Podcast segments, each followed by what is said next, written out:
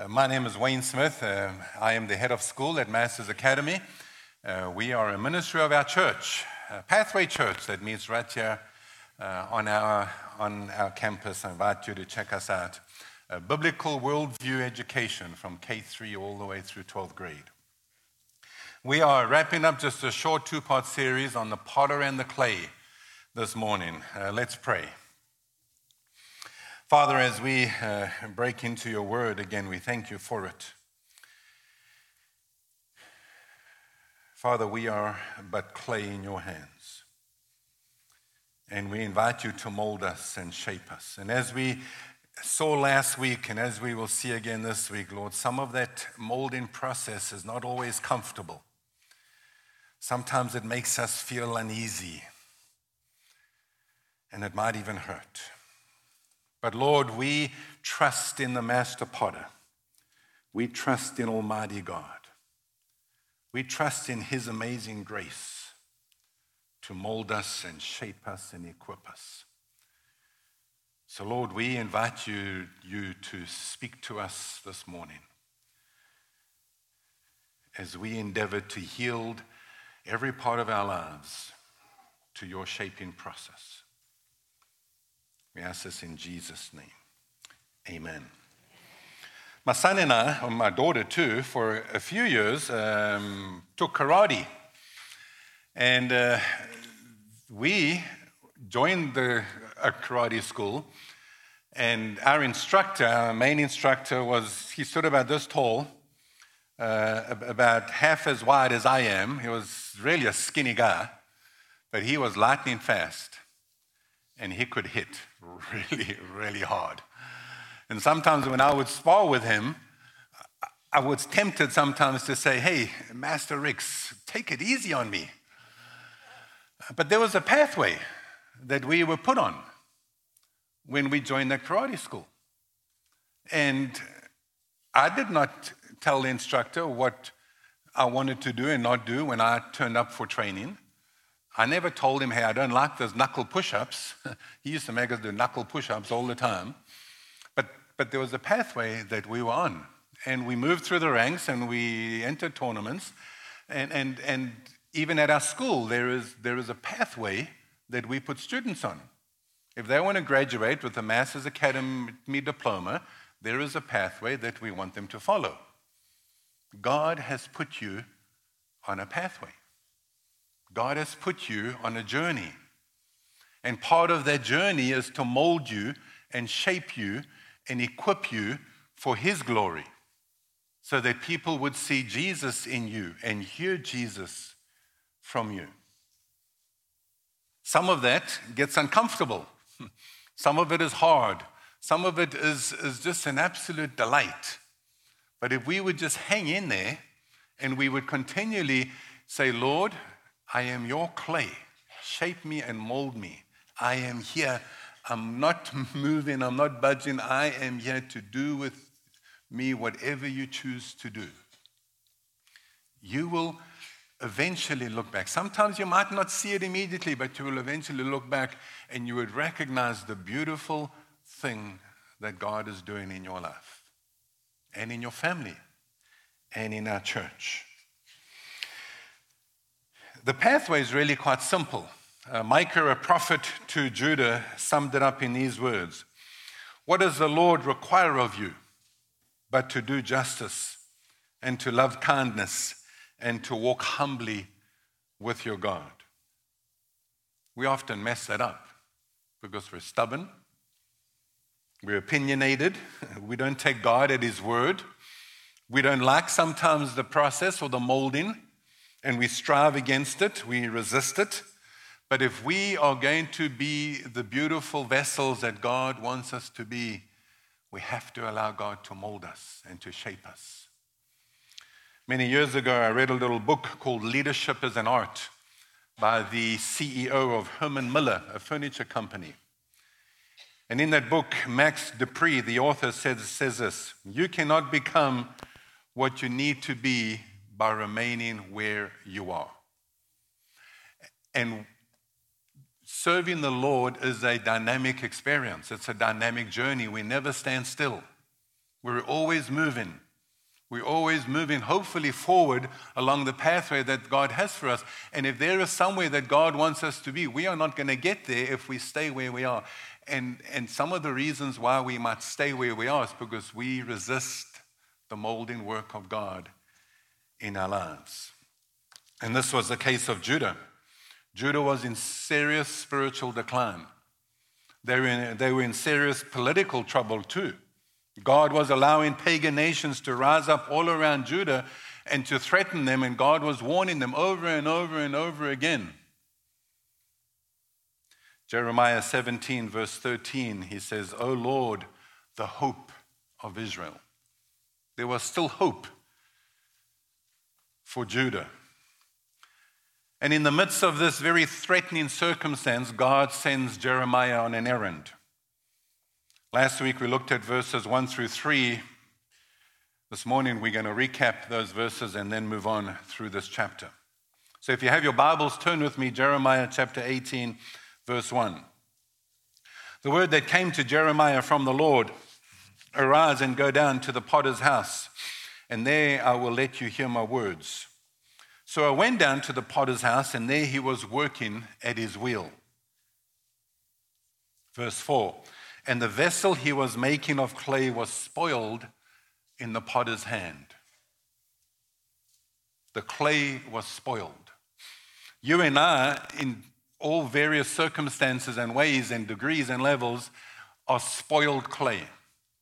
Sin has got into our lives, got into our psyches, got into our relationships, and has spoiled us.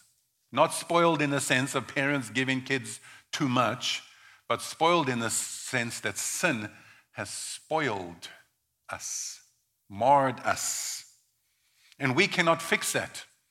You and I cannot fix this mess that sin has done to us. The only remedy we have is Jesus Christ and his work on the cross. But we strive against that.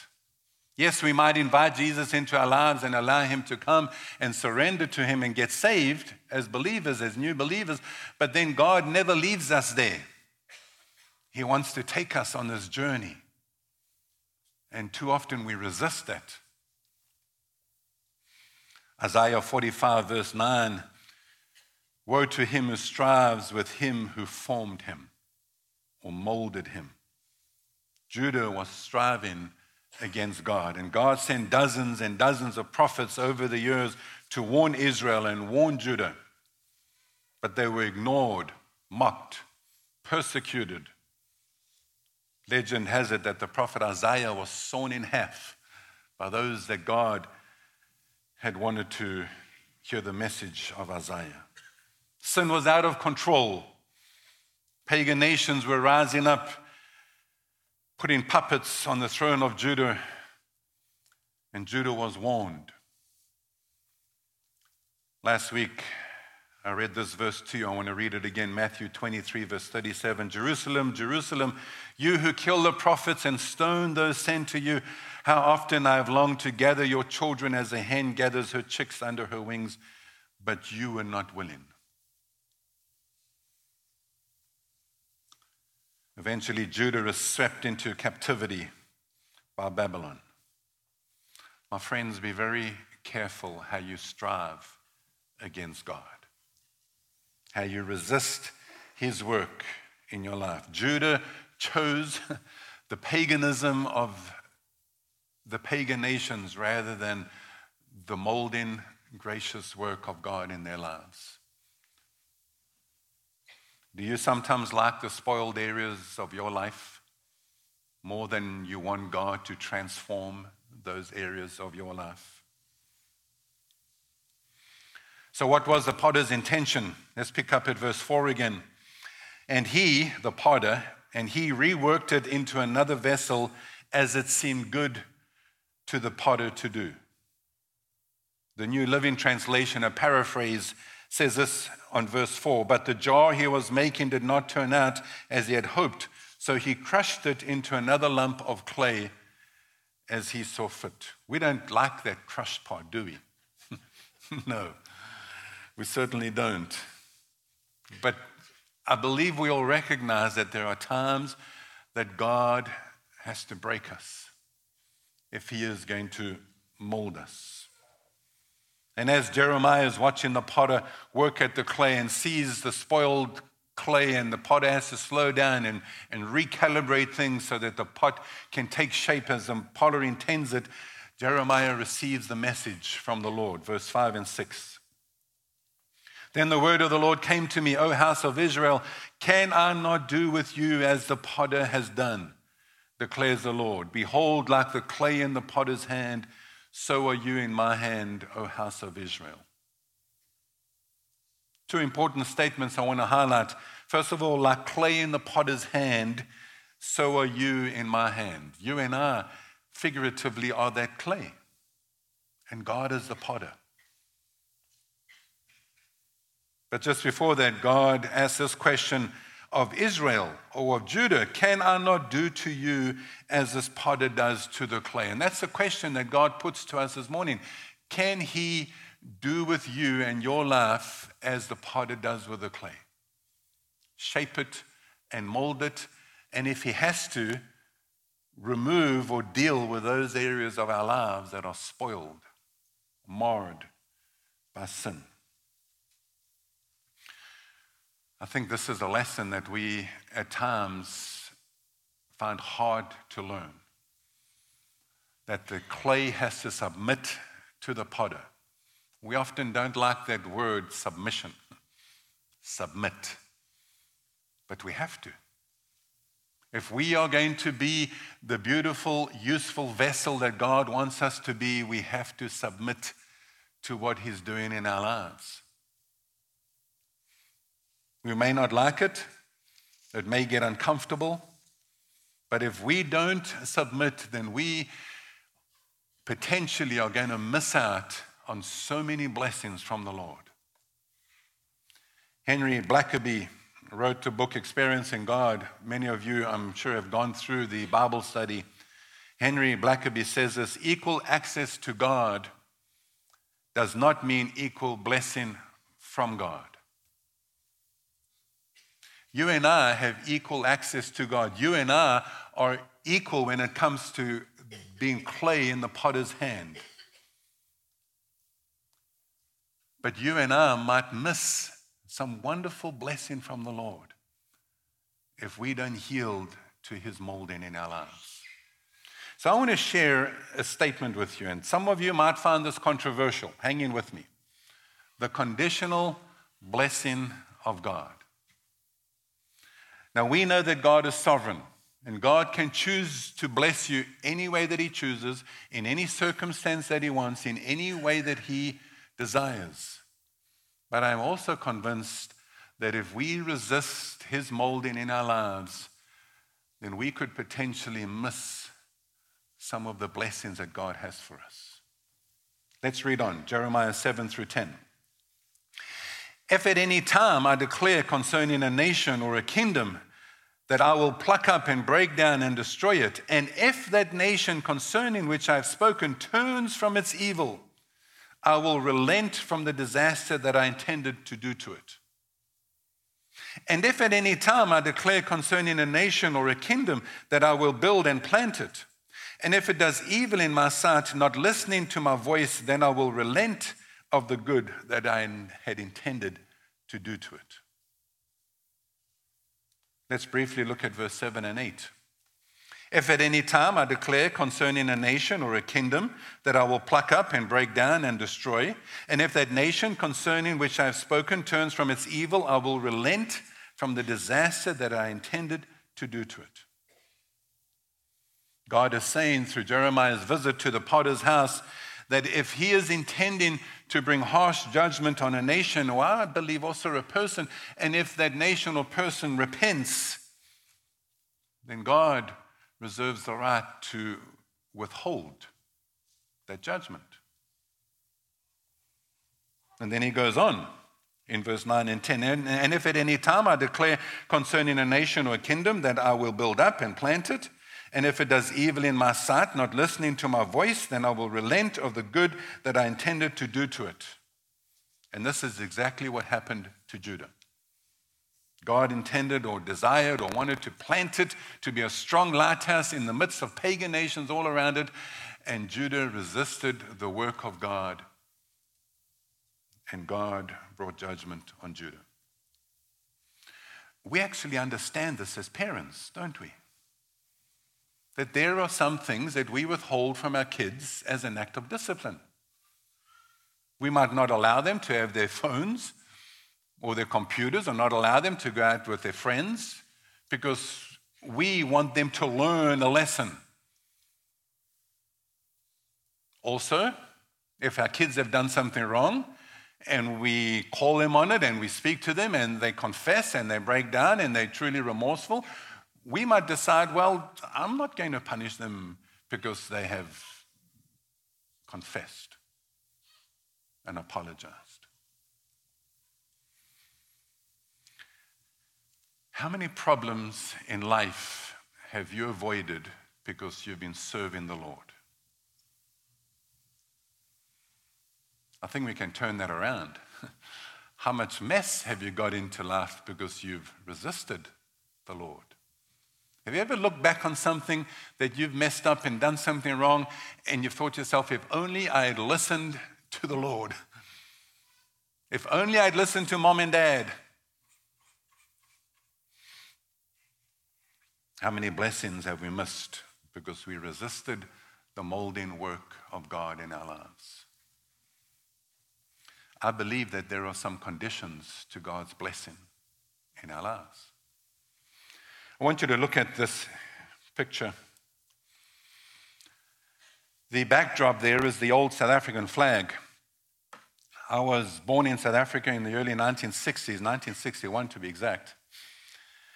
And in the 1960s, 70s, and 80s, South Africa went through some of the worst social turmoil that uh, the vast majority of, co- of, countries in the world, I'm sure, have not seen or experienced. There was, there was rioting and chaos and, and, and terrorist acts and, and, bombs blowing up. And my sister one day was walking to, to work, and a car bomb literally blew up about 100 meters in front of her. I was about 13, 14 years old, middle school, and we were at school one day. About 1 p.m. in the afternoon, they called us into an assembly. Uh, this was in Johannesburg, about, well, about 30 miles south of Johannesburg. They called us into an assembly and they said, There's rioting going on all over. You, there's buses that are coming. They're going to take you home. You need to go inside and stay inside until you hear from the police that it's safe to go out. That's the South Africa that I was raised in. And this bumper sticker became very popular in South Africa. The backdrop, the old South African flag, and those words If my people will humble themselves and pray, I will heal their land. Now that sounds pretty easy, isn't it? Well, let's just pray, and God's going to heal us. But that's not what the word says, is it? Second Chronicles chapter 7 verse 14 says, If my people who are called by my name will humble themselves and pray and seek my face and turn from their wicked ways, then I will hear from heaven. I will forgive their sin. I will heal their land. Isn't it convenient sometimes for us to leave out the ifs, the conditions, and just say, Lord, heal my land, heal this situation, or, or fix this. And yet we resist in God's molding work in our lives. The message from God to Judah through Jeremiah was clear. Verse 7 and 8 If you repent, I will relent of the disaster I've planned. Verse 9 and 10 If you continue in your sin, I will relent of the good that I had intended to do for you. I'm not saying God changes his mind. God is not fickle. I'm saying that there's pathways. There's a pathway that's laid before us. And if we resist God's leadership, if we resist his molding in our lives, we might miss out on some of the good that God has planned for us. I want to take a few minutes and look at the word relent. Last night I tried to pronounce the Hebrew. I'm not going to try to pronounce the Hebrew. The word relent appears twice in this passage. Verse 8 if that, if that nation concerning which I've spoken turns from its evil, I will relent of the disaster that I intended to do to it. Verse 10 if it, if it does evil in my sight, not listening to my voice, then I will relent of the good that I intended to do to it. The NIV and ESV translations translates the Hebrew. In fact, the Hebrew phrase is I will relent and translates that, that phrase relent, but the King James Version actually translates the Hebrew phrase repent. Again, God's not changing his mind, but there are three, in fact, there's multiple ways. As I looked up the Hebrew, there, there are multiple ways that this phrase, I will relent, gets, gets used, but I'm going to mention just three of them. First of all, relent could mean to reverse course. It's like driving down this road and, and, and suddenly there's a storm and a tree falls, falls in your road and you have to, you have to reverse course. In Judah's case, there were two pathways God's blessing or God's judgment. And God relented from doing the good because of Judah's choice to continue in their sin. The second way it can be used is to have pity. Or it could be to be tired of having pity, to, tired, to be tired of relenting. Jeremiah uses this word in chapter 15, verse 6. You have rejected me, declares the Lord. You keep going backward, so I have stretched out my hand against you and destroyed you. I am weary of relenting. Again, we understand that as parents. How many times have you told your kids, I am tired of telling you this? These are tough words. Another way that the word relent could be interpreted is, is, is, is to sigh. And it could be to sigh a sigh of relief or to breathe a sigh of sorrow. So God is molding Judah and, and, and trying to fashion Judah. And Judah just, just resists and, and is spoiled. And God breathes a sigh of sorrow. God relents. We understand that as parents too. This isn't a sermon on parenting. But we just saw this sigh of sorrow. Really? You did that? Or as God's molding us and equipping us and fashioning us, and we heal to that molding, God sighs a sigh of relief. Wonderful. Let's move on. Let's grow. Let's do something beautiful something great. How's God sighing over your life? How's God relenting over your life? Is He sighing a sigh of joy and a sigh of, of, of, of peace and encouragement, or is God sighing or breathing a sigh of sorrow?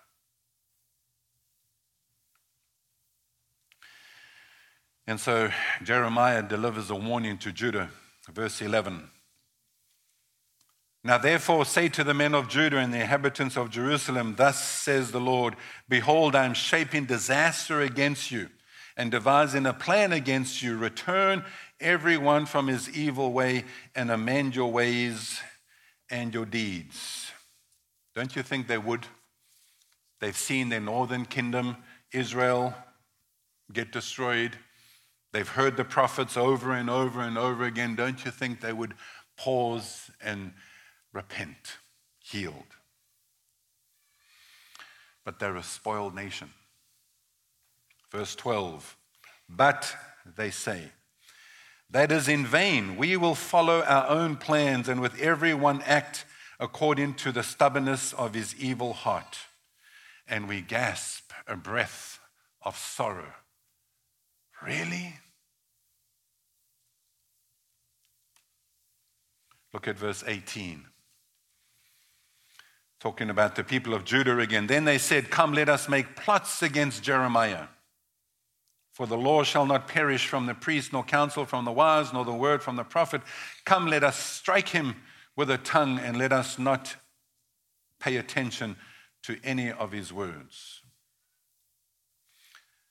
I hope that we never verbally say that about God's work in our lives, but sometimes internally we can act like that, where we're just stubborn. Judah, Judah, how often I've wanted to gather you like a hen gathers her chicks, but you are not willing.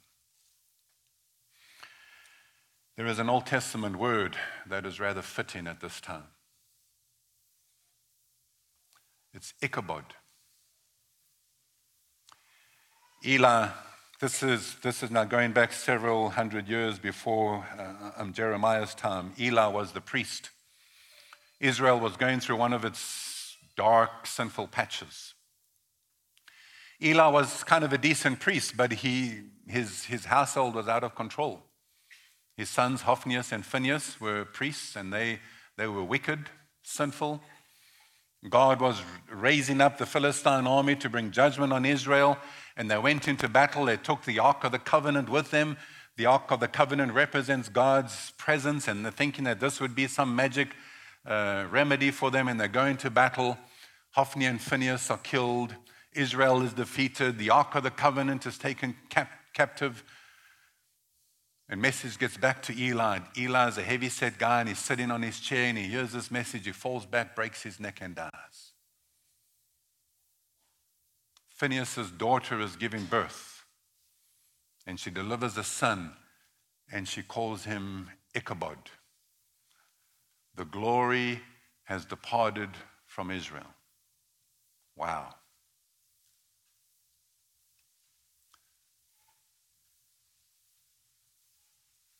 Is God writing Ichabod over Judah during Jeremiah's time? The glory of the Lord has departed.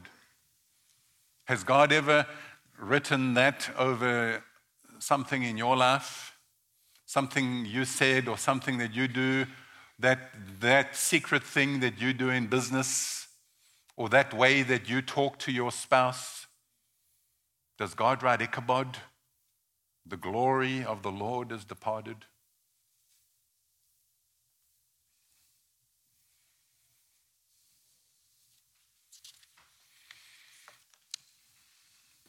There is a beautiful, beautiful vessel in every one of us a clay pot that God wants to use for His glory. So let's transition. I know this has kind of been heavy stuff. So let's transition as we wrap this up into something positive. Second Corinthians chapter 4. 2 Corinthians chapter 4. Therefore, having this ministry by the mercy of God, we do not lose heart. What is this ministry? If you go back to chapter 3, Paul talks about the new covenant, the ministry of the new covenant. Therefore, having this ministry by the mercy of God, we do not lose heart, but we have renounced disgraceful, underhanded ways. We refuse to practice cunning or to tamper with God's word. But by the open statement of the truth, we would commend ourselves to everyone's conscience in the sight of God. In other words, we're inviting people to examine us. Check us out. Verse 7 but we have this treasure in jars of clay. We're a beautiful pot, right? We have this treasure in jars of clay to show that this all surpassing power is from God and not from us. We are hard pressed on every side, but not crushed. We are perplexed, but not in despair, persecuted, but not abandoned, struck down, but not destroyed. And how is it that somebody can be hard pressed, perplexed, persecuted, and struck down, but they are not crushed, they're not in despair, they're not abandoned, they're not destroyed. Verse 10 For we always carry around in our body the death of Jesus, so that the life of Jesus may also be revealed in our body. And there it is Christ in you. God is molding you and molding, in a sense, Christ in you so that Christ becomes more visible and more preeminent in your lives, and Christ shines for God's glory to a world around you. Paul actually calls this treasure a mystery. Colossians 1:27 To them God chose to make known how great among the Gentiles are the riches of the glory of this mystery which is Christ in you the hope of glory. Christ in you the hope of glory. This is our hope. Not hope on my own strength or my own ingenuity, but hope of hoping in Christ in me to mold me and shape me and equip me for God's glory. Finally, last three verses in 2 Corinthians chapter 4. Therefore, we do not lose heart. Though outwardly we are wasting away, yet inwardly we are being renewed day by day. For our light and momentary troubles are achieving for us an eternal glory that far outweighs them all. Take note of verse 18. So we fix our eyes not on what is seen, but what is unseen, since what is seen is temporary and what is unseen is eternal. How are you doing? How are you doing with the molding work that God wants to do in your life? I'm not trying to make light of your issues and your circumstances. But my encouragement to you is to fix your eyes on what God is doing. Fix your eyes on eternal things. Fix your eyes on the molding work that God wants to do in your life. Because He wants you to be a beautiful, beautiful vessel for Him, a treasure. Christ in you the hope of glory.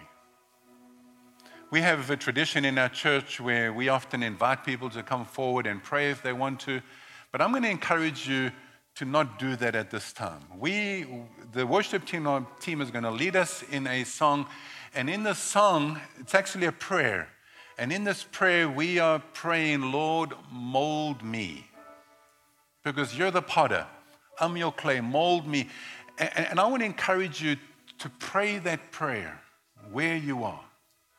But I also encourage you to be careful as you pray this. Mean it, because God's molding in your life might have some difficult stages in it.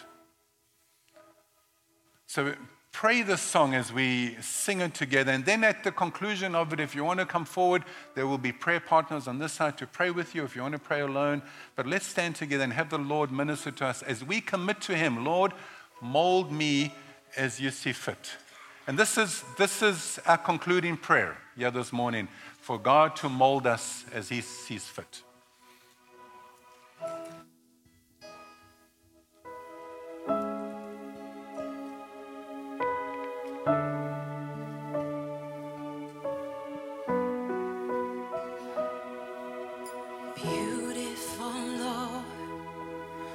wonderful Savior, I know for sure.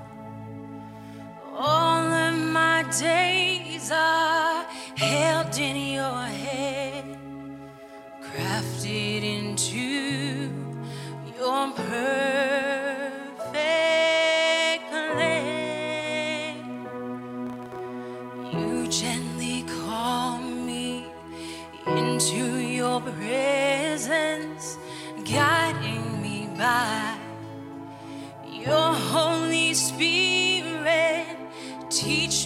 Lord, to live all of my life through.